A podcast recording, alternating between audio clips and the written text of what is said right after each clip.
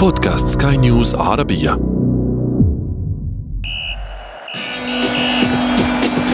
أثير الكرة.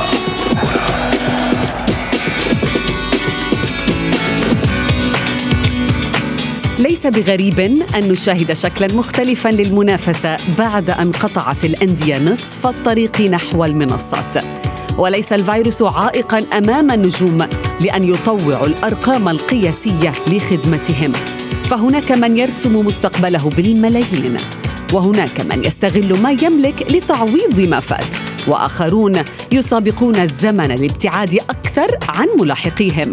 ونحن في أثير الكرة نبحث في كل هذا وأكثر. معي أنا شذى حداد والانطلاقه من العناوين. الاتليت المثابر يعود لقمة الليغا وبرشلونة يعبر مطب هويسكا بشق الأنفس. غوارديولا يشهر أسلحته في وجه منتقديه ويضرب تشيلسي في بيته بثلاثية. وفي فقرة ما لا تعرفونه عن كرة القدم نكشف لكم النجم الذي أثار الجدل باحتفال مجنون في ليلة رأس السنة. أثير الكرة. مرحبا بكم مستمعينا الكرام في حلقة جديدة من أثير الكرة وفيها كما عودناكم نواكب آخر الأخبار والنتائج المثيرة حيث يتجدد دائما الصراع في ساحة الدور الإسباني لكرة القدم في النصف الثاني من الموسم وهو صراع مختلف تماما عن سابقيه.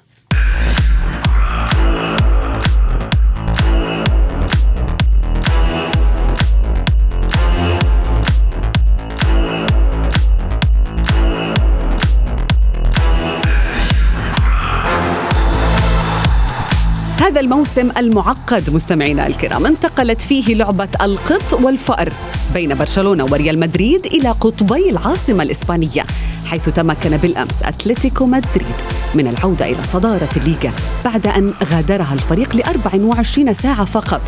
كتيبة سيميوني أثبتت أنها مجتهدة ومحظوظة أيضا لاستغلال مصائب قوم للبقاء في المقدمة. أما برشلونة وبفوزه الصعب على هويسكا فقد احتفل بإنجاز جديد لنجمه الأوحد ميسي. التفاصيل في تقرير الزميل محمد عبد السلام. الدوري الإسباني هذا العام ليس كما اعتدنا عليه في المواسم السابقة. فالصراع ليس بين القطبين ريال مدريد وبرشلونة وإنما الصراع حتى الآن ينحصر بين قطبي العاصمة مدريد أتلتيكو والريال.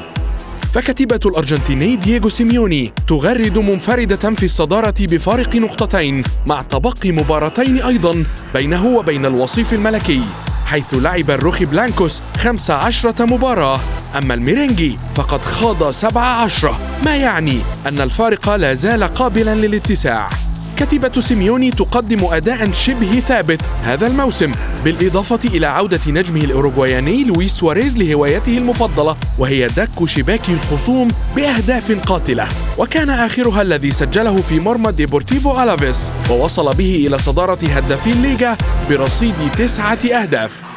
أما ريال مدريد فهو يمر بفترة صعبة على المستوى الداخلي للفريق لكن مدربه الفرنسي زين الدين زيدان يحاول جاهدا تخطي هذه الفترة بأقل الخسائر الممكنة حيث إنه على الرغم من عدم إبرام أي صفقات كبيرة خلال الميركاتو الماضي إضافة إلى الإصابات المتكررة لنجومه وعلى رأسهم. البلجيكي إيدن هازارد إلا أنه استطاع تحقيق أحد عشر فوزا من سبع عشرة مباراة منفردا بالمركز الثاني خلف أتلتيكو مدريد. كما أنه استعاد بريق نجمه الفرنسي كريم بنزيما الذي استطاع أن يثبت وجهة نظر زيزو الصائبة بشأنه. أما الحاضر الغائب هذا الموسم نادي برشلونة والذي لم يحقق سوى سبعة انتصارات في خمس عشرة مباراة خاضها في الليغا. فيتمركز سادسا في إشارة إلى أن كل ما كان يتحدث عنه النجم الأرجنتيني ليونيل ميسي نهاية الموسم الماضي بأن القادم سيكون أسوأ على البلاوغرانا. لم يكن حديثا عن الهوى بل إنه يتحقق بكل تفاصيله. فبرشلونة لم يستطع إجراء أي صفقة تسد الفراغ الذي تركه من غادروا الكامب نو. على رأسهم لويس سواريز. هذا بالإضافة أن نجم الفريق الأوحد ميسي يمر بواحدة من أسوأ فتراته في عالم المستديرة حتى إنه لم يقم بتجديد عقده مع الفريق والذي ينتهي الصيف المقبل. لكن ليو طالما استغل الفرص لإثبات نجوميته على الساحة الكروية حيث احتفل بمباراته رقم 500 بقميص البلوغرانا ليصبح ميسي أول لاعب غير إسباني يحقق هذا الإنجاز في تاريخ هذه المسابقة العريقة موسم الليغا وصل إلى منتصف الطريق والمستحيل ليس في قاموس الأندية الكبيرة ولكن هل يتخلى الروخي بلانكوس عن الصدارة مع مرور الوقت وتزايد الضغوطات؟ وهل سيصمد الميرينجي حتى يصل إلى مبتغاه؟ أثير الكرة.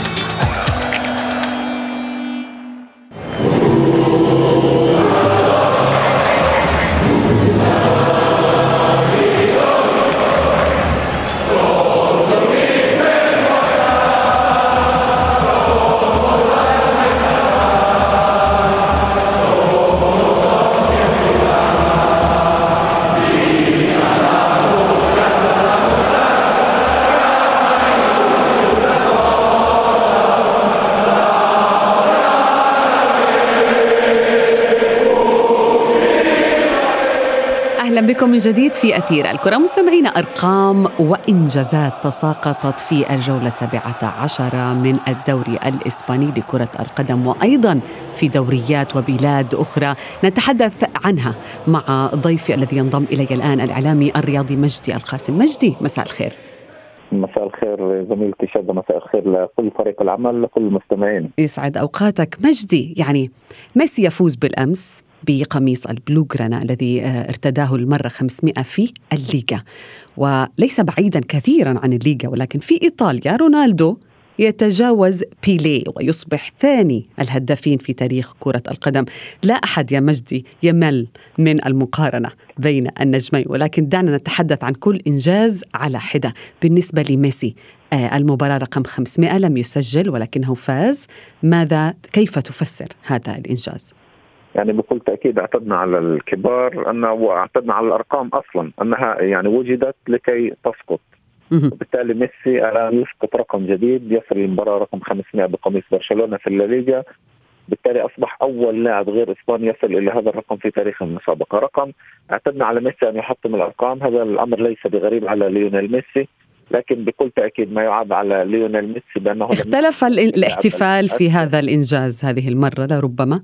بكل تأكيد المشاكل السابقة التي حدثت مع ليونيل ميسي وإدارة برشلونة السابقة ألقت بظلالها على كل هدف سجله ميسي، ألقت بظلالها على كل مباراة لعبها ميسي في مختلف المسابقات سواء كانت دوري أبطال أوروبا أو حتى في الدوري الإسباني. وبالتالي حتى احتفالات ميسي لم تعد كالسابق كان يحتفل دائما كما شاهدنا مع لويس سواريز. الآن لويس سواريز أيضا يحقق رقم فريد في الدوري الإسباني. بالتالي يعني نتحدث عن بهجه لم تعد موجودة كما السابق بالنسبة لليونيل ميسي حتى أن يعني جماهير الفريق حسب استفتاء منظمة صحيفة موندو ديبورتيفو نظمت استفتاء حول مصير ليونيل ميسي قالت بأن 52% من من الذين تم استطلاعهم قالوا بأن النادي بحاجة لبذل المزيد من الجهد لإبقاء ميسي في الموسم المقبل.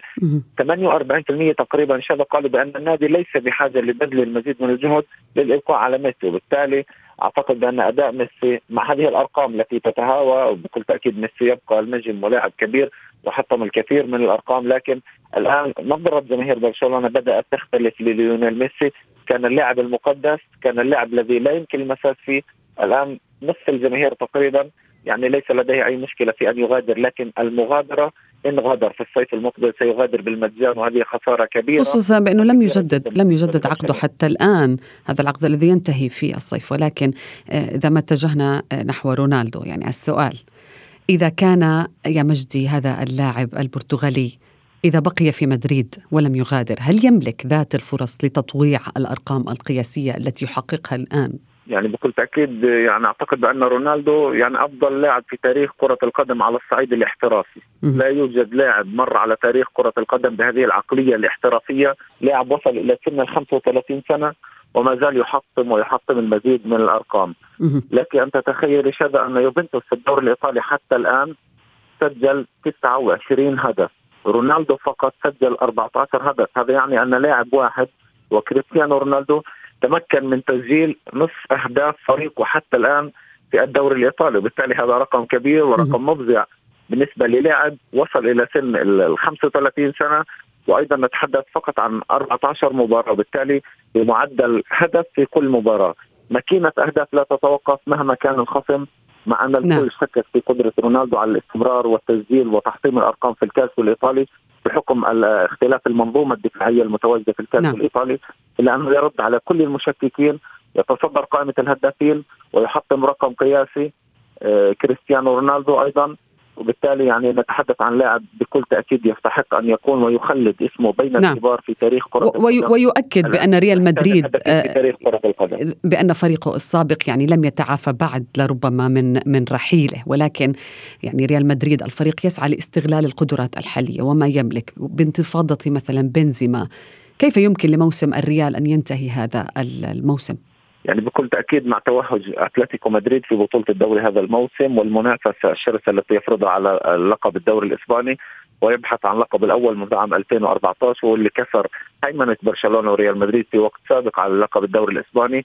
لكن زيدان حتى عندما سئل عن كريستيانو رونالدو ورحيل كريستيانو وحاجة ريال مدريد لمهاجم قال بأن الفريق ليس بحاجة لمهاجم يوجد لدينا بنزيما. لكن ماذا عن بديل بنزيما؟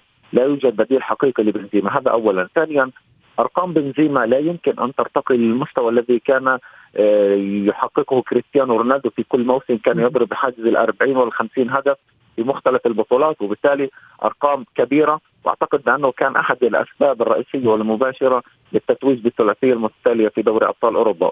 نتحدث عن أرقام لا يمكن تحقيق لا يمكن لأي لاعب أن يحققها.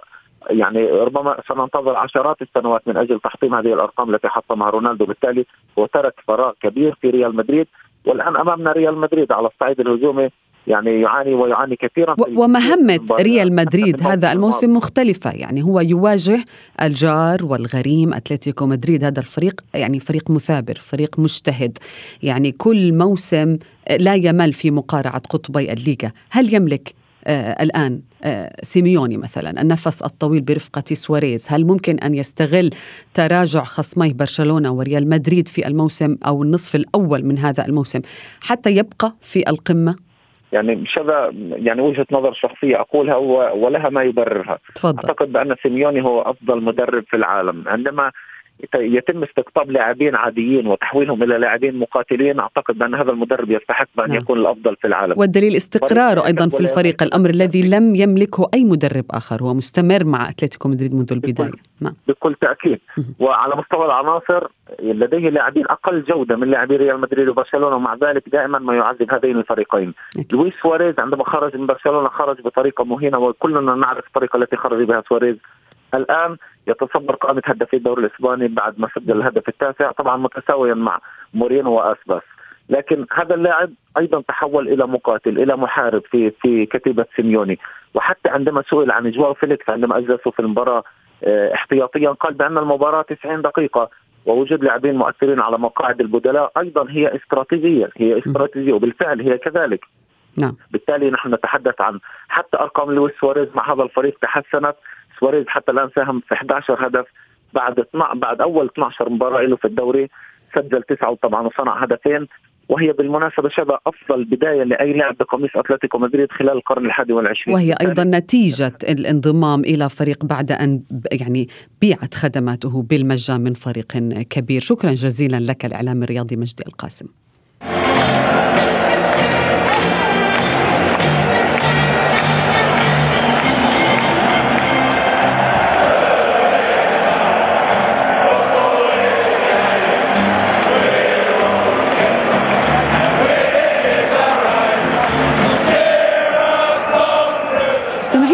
أنه واحد من الفرق الكبيرة التي بالفعل ضرب فيروس كورونا صفوفه آه، آه، بشكل كبير. لكن مانشستر سيتي لم يخسر في آخر سبع مباريات بالدوري.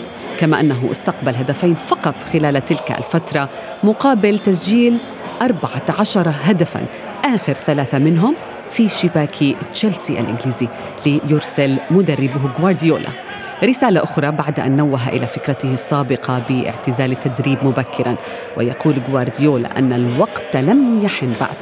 للحديث أكثر عن هذا الموضوع ينضم إلي الصحفي الرياضي أحمد مختار. أحمد مساء الخير.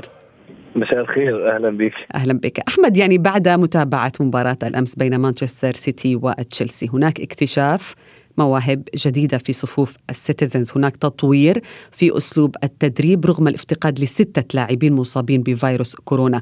كل هذه الأمور بعد أن نوه المدرب الإسباني لأفكار سابقة بأنه ينوي الاعتزال اعتزال مهنة التدريب في سن مبكر. هل هذا رد على هذا هذه الأفكار التي كانت تراود المدرب الإسباني المحنك؟ أعتقد فعلا يعني رد واضح وهو قالها قبل المباراة. إنه بدأ يغير من طريقته بدأ يغير من تفكيره.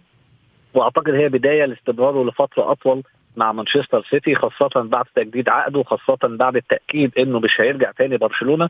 وده أكد إن هو اما هيكمل في مانشستر سيتي أو هيبتعد عن التدريب. وبما إنه هيكمل فأعتقد اللي هو هيفضل فترة طويلة جدا. مباراة الأمس بين سيتي وتشيلسي. هي مباراة بين مدرب كبير ومتدرب مع كامل الاحترام والتقدير لفرانك لامبرد ولكن هذا ما حدث يعني السيتي كان عنده مشاكل كبيرة جدا زي ما حضرتك ذكرتي لكن الفريق قدر اللي هو يقدم ماتش كبير. هذا الموسم آه، جوارديولا أو مانشستر سيتي آه، تحسن دفاعه بشكل واضح والسبب من وجهة نظري قدوم البرتغالي روبن دياس اللاعب اللي هو رغم صغر سنه الا إنه قائد جوه الملعب الا إنه مدافع قوي جدا بيفكرني بكومباني. قائد مانشستر سيتي الذي رحل وتسبب في مشاكل كبيرة للفريق. أيضا هذا الموسم وخاصة أمام تشيلسي كان هناك مفاجآت أخرى سعيدة. كانسيلو البرتغالي على سبيل المثال عمل ماتش كبير. فودن الشاب الصغير أيضا كان من العناصر المميزة جدا في التشكيلة. أعتقد بأن جوارديولا نزل بأفضل تشكيلة ممكنة. آه ناس كتير بتتكلم عن ظلم لرياض محرز وخلافه.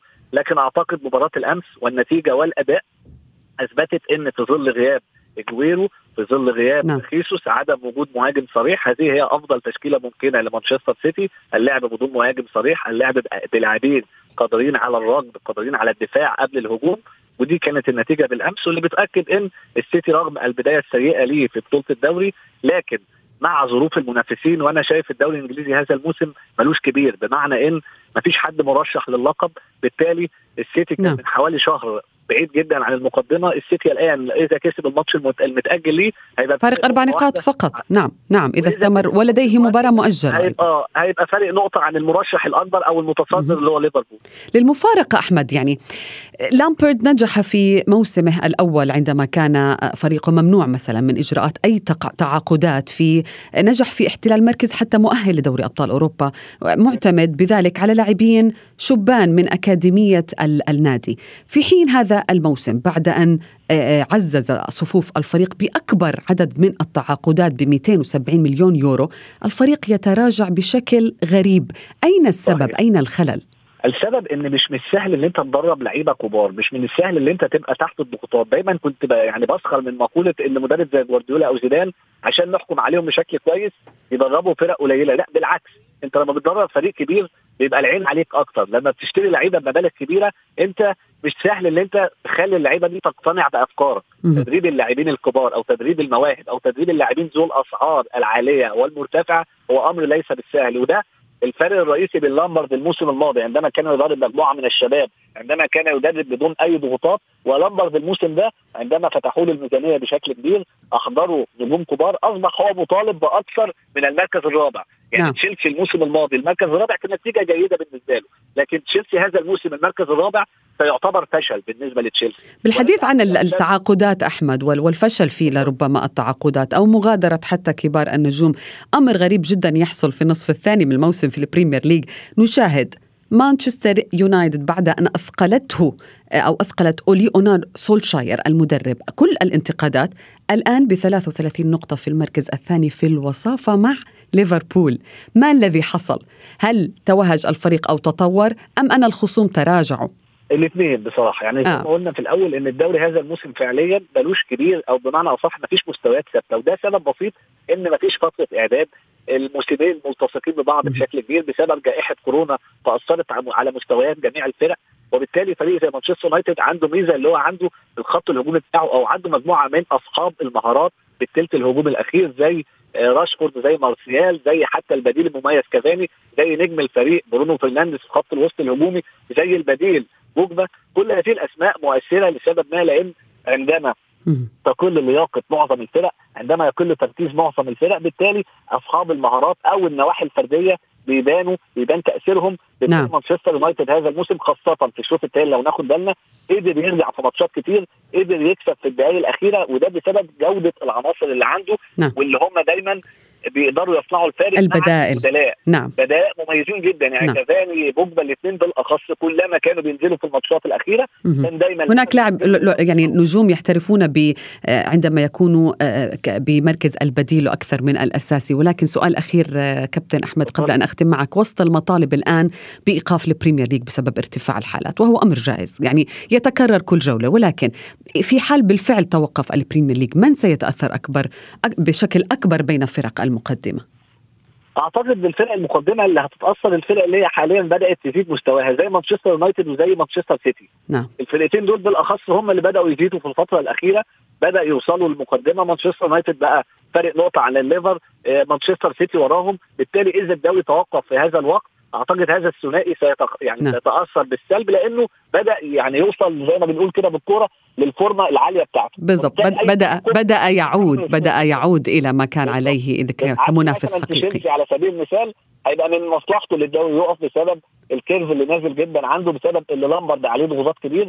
وبالتالي إذا الدوري توقف بعض الشيء ممكن يعيد بناء أن يضع النقاط آه. على الحروف بالطبع. شكرا جزيلا لك الصحفي الرياضي أحمد مختار. أثير الكرة.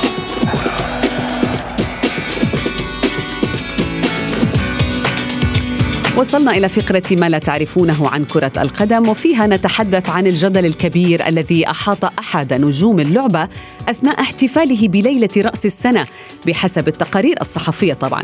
كما تعلمون فإن صفحات اللاعبين في مواقع التواصل الاجتماعي ضجت كثيرا بصور النجوم أثناء احتفالاتهم باستقبال العام الجديد.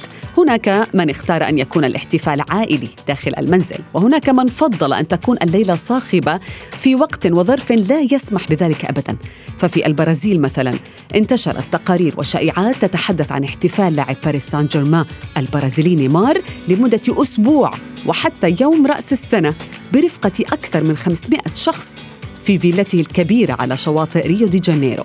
في الوقت الذي تعاني فيه بلاده من ارتفاع كبير بعدد حالات الإصابة بفيروس كورونا.